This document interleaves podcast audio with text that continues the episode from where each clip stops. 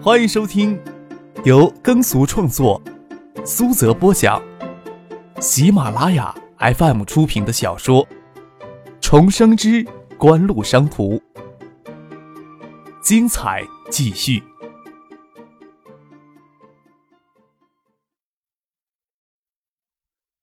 第二百二十集。魏兰，翟丹青刚到，没看见刚才的一幕。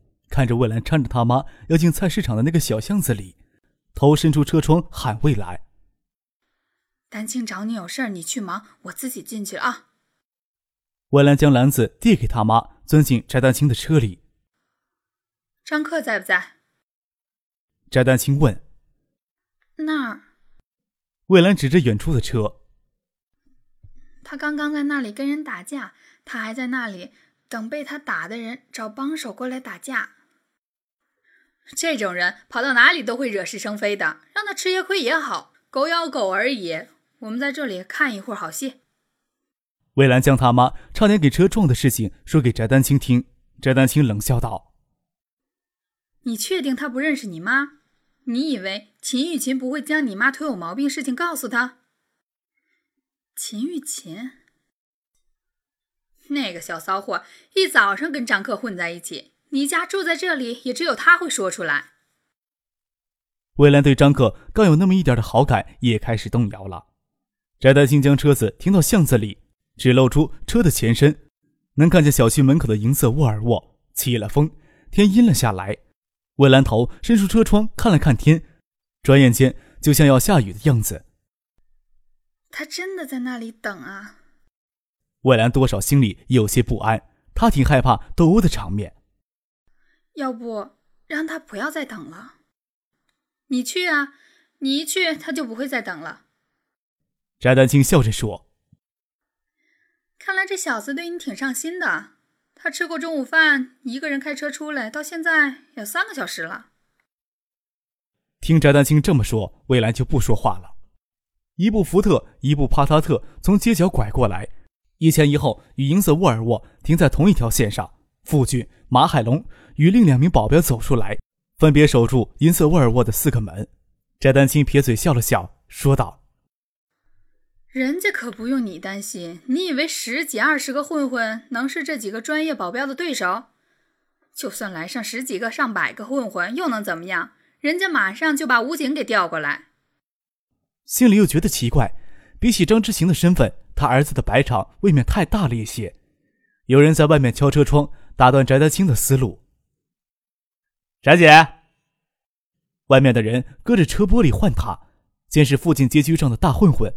翟德清摇下车窗：“什么事儿？你怎么也在这里？”见那人眼睛乱瞟，都要往里面探，骂了一句：“看什么看？戳瞎你的眼睛！”那人嘿然一笑，说道：“嗨，听说罗副市长的儿子……”追小魏追的挺紧的，我就想看看小魏现在是不是比以前更漂亮了。我还问翟姐怎么在这里呢？是不是听到消息了？太子爷给外地佬打了呀？过来看好戏。太子爷，翟丹青知道被张克报道的那黄毛青年也没那么简单。谁家小子？兵老大儿子刘鑫，刚放暑假从澳洲回来，这附近没多少人认识他，所以他才吃这亏的。你们是过来示威的吧？翟丹青探出头来看看，巷子里面还站着些人。你们知道是谁打了刘斌的儿子？半只胳膊纹着刺身的汉子听翟丹青问他知不知道动手打太子爷刘星的那人的身份，他啐了一口唾沫，说道：“操，操！这么牛叉的车牌，昨天又很牛叉的跟翟姐一起逛江堤。翟姐当新屋有北京那么大呀？”谁不知道是刚来副市长的儿子呀？他鼓着脸说：“可是太子爷不识轻重，不依不饶。我们是给赶上架子的鸭子。可是病老大今天上天云山烧香，手机又不通，正派人去找呢。这里只能先这么应付着了。”翟德清啧啧有声的咂了咂嘴，回头对魏兰笑着说：“哎呦，看到没有？这才是有水准的狗咬狗。不过张克这只疯狗比较凶恶而已。”其他狗不敢扑上去咬他。站在外面的汉子听翟丹青说的这么难听，也只有肚子里骂两句了，脸上尴尬的笑了笑，站在一旁不再自讨没趣了。天淅淅沥沥的下起雨，翟丹青见巷子里的青皮混混越来越多，不仅巷子里，外面街上都站着些混混，也学着人家穿着黑衣黑裤，却没有人敢上去挑衅，只觉得好笑。越是这样，越是长了张克的气焰呀！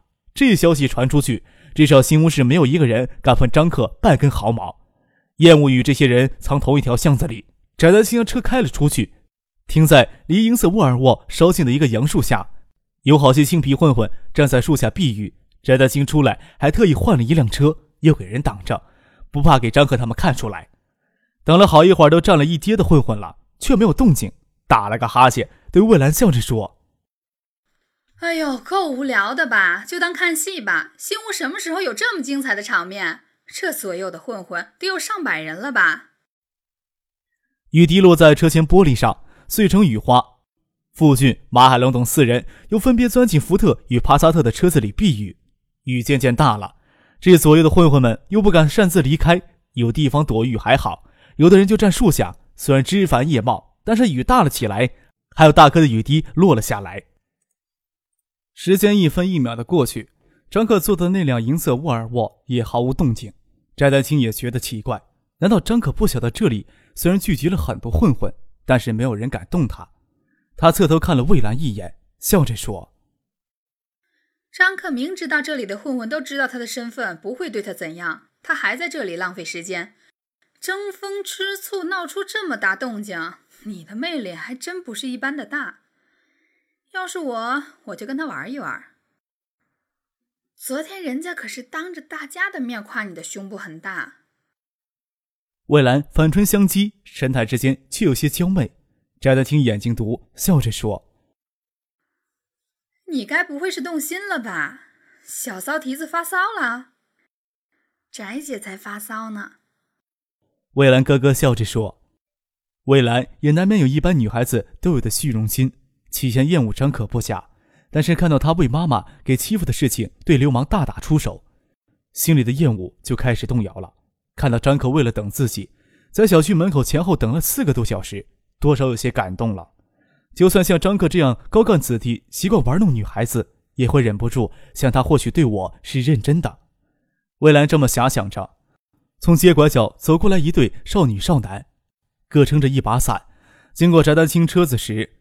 男孩子感觉小区门口的气氛有些异常，对女孩子说：“今天怎么这么多人呀？”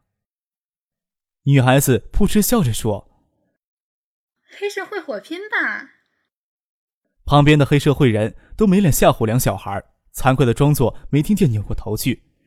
翟丹青坐在车里听了也是扑哧一笑，见那女孩子才十六七岁左右，唇红齿白，扎着马尾辫，穿着格子长裙，清丽脱俗。悠然自得地撑着伞走在雨里，仿佛一朵洁白无瑕的白莲花逐水而来。即使身为女人，都会忍不住给她清新动人的面貌打动。怎么，你们小区里竟出你这样的祸水？翟丹青笑着对魏兰说：“翟姐才是祸水呢，这话我可不只听一个人说过。”魏兰往外看了一眼，那个女孩子。刚刚搬进我们小区的女孩子、男孩子随意的往前走，对身边的异常也不大在意。往前走了几米，女孩子突然停下来，转身看着男孩子。未来还在想是不是发生什么事呢？见女孩子将左脚往前抬了抬，她左脚的鞋带子松了。女孩子也不说话，就看着自己的左脚。原来是想那个男孩子帮她系鞋带。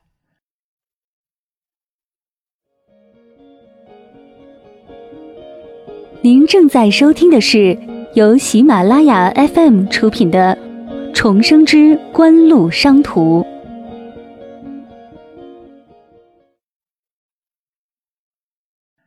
翟德清说道：“我要是那个男孩子，就帮他系鞋带。”魏兰说道：“那么多人看着，怪不好意思的。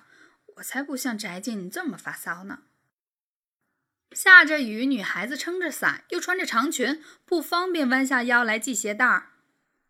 翟丹青说道：“等了好久，男孩子都没有勇气当着众人的面帮女孩子系鞋带，女孩子都有些伤心了。魏兰心想，要是男孩子帮女孩子系鞋，那张可再约自己就陪他出去一次。就这一刻，前面寂静了好像半个世纪之久的银色沃尔沃车门突然打开了，张可钻了出来，看向这边。魏兰吓了一跳，他不会看见我们了吧？翟德清将车窗往上摇了一些，张克暴露在雨中，凝视着这边，看他的神情有些僵直。傅俊、马海龙等四名保镖都下了车，纷纷撑开伞要过去帮张克挡雨。女孩子没有看到这边的异常，还在等男孩子在雨中帮她系鞋带呢。张克不等傅俊他们帮撑伞，突然疾步走来，眼睛死死地盯着这里。魏兰心慌得很，砰砰乱跳起来，不晓得当张克打开车门凝视自己，还有什么理由拒绝他。张克在雨中的步子很大，傅俊、马海龙都有些跟不上。那女孩子侧头看过来，笑着对男孩子说。那个人好怪，有人帮他打伞，他宁可淋雨。看着张克义无反顾的走过来，翟丹青都有些紧张了。那些守在屋檐下树下的混混也让张克突然的动作给吓住了。回过神来的第一反应就是后退，人家是衙内，是政府，黑社会有几两胆子敢跟政府对抗呢？打都是给白打的，连医药费都没有赔，除了后退，还真去打呢？女孩子看着周围一大群人都后退，娇笑着说：“他们都好奇怪呀，好像遇到混世魔王一样。”又看了看疾步走来的张克，他是混世魔王。娇笑着，笑声在雨里仿佛清脆的雨铃。顷刻间，女孩子、男孩子周围的人像流下水道的雨水一样都消失掉了。女孩子还惦记着松垮的鞋带子，左脚又抬了抬。示意男孩子帮她系鞋带，男孩子还是不好意思。何况还有一拨人朝他们走来，他犹豫着是不是要拉着女孩子让一让。咱们到边上去吧。为什么要上边上去？路这么宽，他正好会撞上我吗？翟丹青心里想：女孩子要是不让开，张克要是不变相，走路也会撞到人。张克没有变相，那一瞬间让所有人都傻了眼。张克站在那女孩子身前，蹲了下来，捡起散在水里的鞋带，侧头对那男孩子说：“下着雨，他撑着伞，又穿着长裙，不方便下来系鞋带，你应该帮他的。”男孩子吃惊的站在那里，女孩子俏脸有些微红，不好意思，想收回脚，却给定身似的定在了那里一样，手里的伞都歪到了一边。父亲、马海龙走上来，伞高高举起。刚好将女孩子与张克罩在里面。就在众人都傻了眼的注视中，张克帮女孩子系好了鞋带，又检查了另一只鞋，那神情仿佛是在确认一只蹦蹦跳跳一百年都不可能松开了。他才站了起来，抿着嘴，眼里却有哀伤的神色，又毫无预兆的转过头走掉了。夫君、马海龙他们四个人追过去给张克打伞挡住雨。等张克走远了，那女孩子才回神似的说道。这个人好怪。男孩子也为自己刚才失态而羞愧，掩饰的说：“他是傻子吧？”就算傻子也很可爱。他帮我系鞋带呢。翟丹青看到张克头也不回的钻进车里，看着银色沃尔沃缓缓启动，与福特帕萨特并行往远处的街道开去，仿佛张克在这里等候了一下午，只是为了这个突然出现的女孩子系一下鞋带。回想张克帮女孩子系鞋带时的凝重神情，突然觉得心里堵得慌，有一种很悲伤的感觉在心间流淌。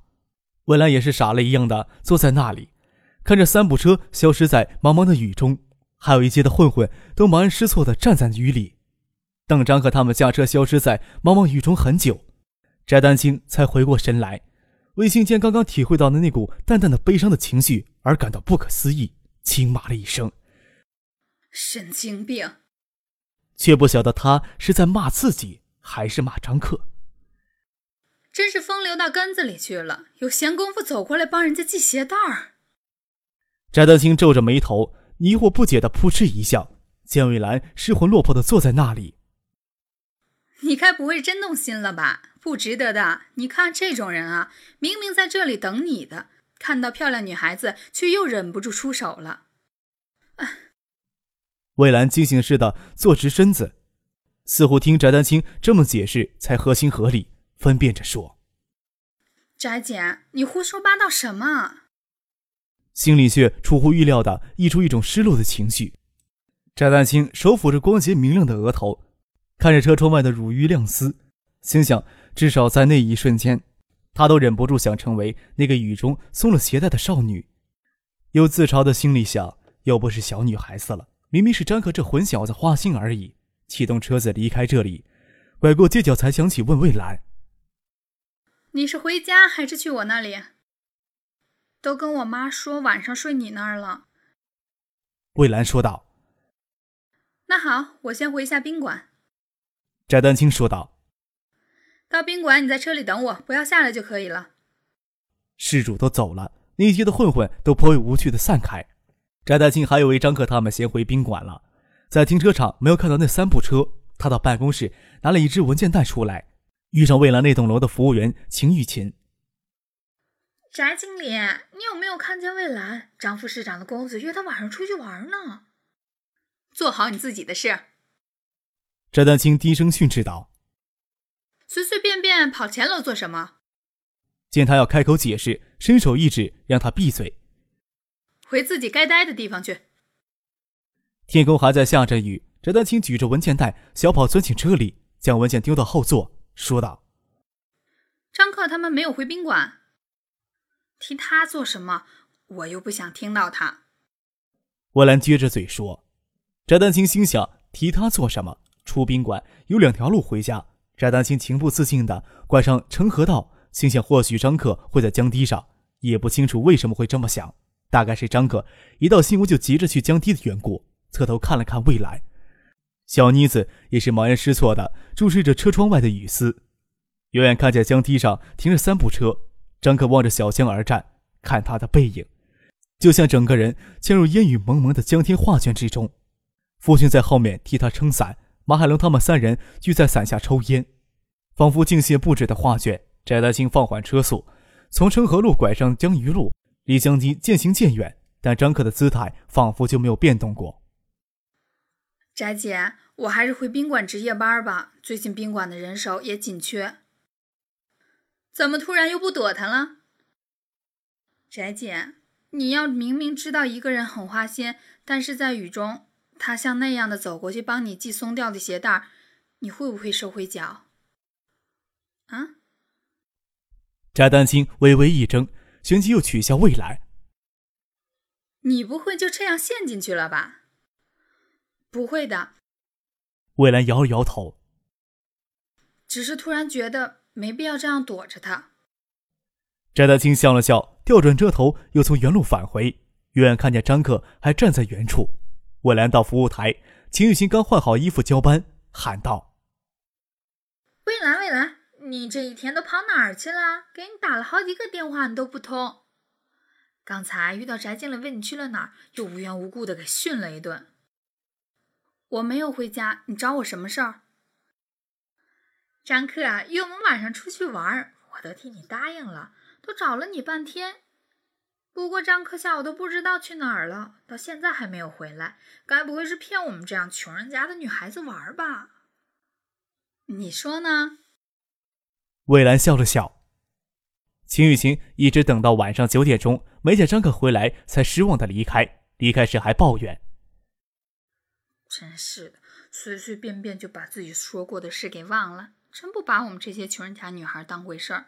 哪怕打个电话也好啊，又不是不知道宾馆的电话。魏兰笑了笑，没有回应他的话。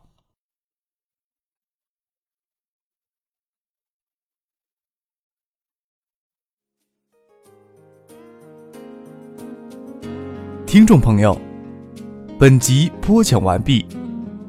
感谢您的收听。